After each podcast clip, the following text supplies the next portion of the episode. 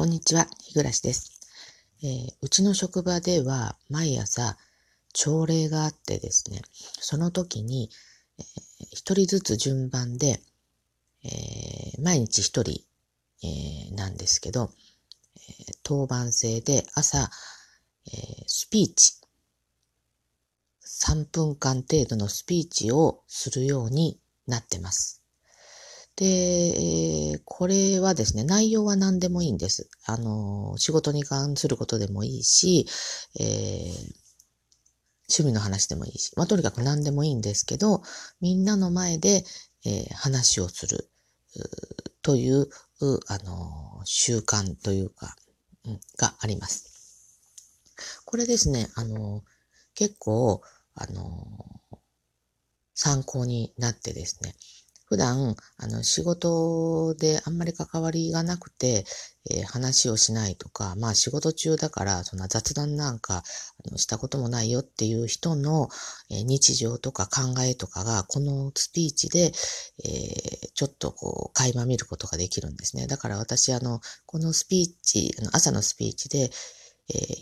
他の人の自分以外の話を聞くのはすごい楽しみなんです。ただ、これってあのー、自分の当番来た時すごくプレッシャーなんですよね。たった3分間だし、えー、いつも顔見知りのメンバーではあるんですが、あの、一斉にみんながあの、自分の方に向いて、こう、黙って話に聞き入ってるっていう状況が意外に緊張してですね、あの、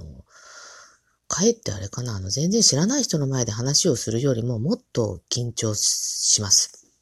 やっぱりみんなの前で話をするわけなんで、えー、ちょっとみんなのためになる話、みんなが興味を引くような話をしたいし、一応気象転結を設けて最後にはオチみたいなものを言いたいなっていうのもあるので、えー、結構話のネタに困るんですよね。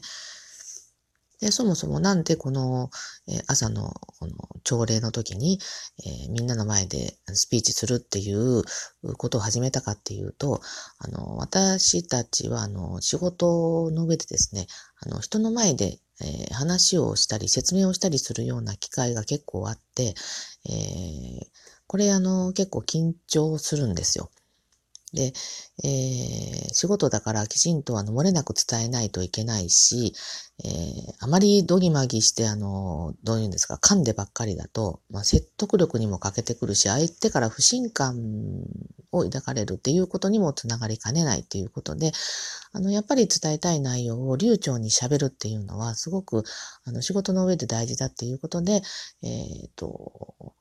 前に、えー、何年前かな ?5 年、5、6年ぐらい前からこれが始まりました。で、あの、ただですね、今、あの、コロナの影響で、あの時差出勤っていうのを始めてるんで、その朝礼の時間がですね、にみんなが揃わないっていうことがあって、もうこの、えっ、ー、と、4月、3月からかな、ちょっと一旦ストップはしているんで、私としてはちょっと寂しいんですが、えー、まあ、あの、自分の当番の時がですね、あの、ちょっと、あの結構気に病んだりするんで、ネタ探しとですね、あと、あの、みんなの前で緊張するんで、えー、そういった面で言えば今お休みしているのは、あの、ちょっと、あの、ありがたいかなっていう気持ちもあります。で、そうなるとですね、やっぱり人前で喋るっていうことがあまりなくなって、えー、頭の中でこう、まあ、雑談なんかは割とペラペラペラペラ、こう、あの次から次に流暢に出ていくんですけど、あの、きちんとした場所できちんとした話をしようとすると、あの、やっぱり上がっちゃうんですよね。えー、その点、私あの、ふと最近気づいたんですが、この、えー、ラジオトークの収録、まあ、自分でや、一人でやってるんですけど、これは結構、あの、そういった面で言ったら役に立つんじゃないかなと最近思うようになりました。えー、一番最初に始めた頃よりも、あの、ちょっと自分でも、あの、話、緊張がですね、あの、あまりしなくなって、えー、これってあの台本とか何も書いてないんですけど、割とテーマだけ最初に頭に思い描いておいて、えー、もう、あの、最後までスラスラ、あの、喋れるようになりました。今のところ残念ながら、あの、広く誰かに聞いてもらっているっていう、あの、ことはないんですけど、まあでも逆にそれがかえって、えっ、ー、と、あまり気負わなくて済むのかなって、えー、思ってます。まあ前向きに、あの、本当はいろんな人に聞いていただきたいんですがね。まあラジオトークも、あの、この50歳過ぎた今の年になって始めたんで、まあ、あの、一つの趣味としてですね、あの、今後も続けていきたいなと、今のところは思ってます。きっと何かの役に立つんじゃないかなっていう気が今はしています。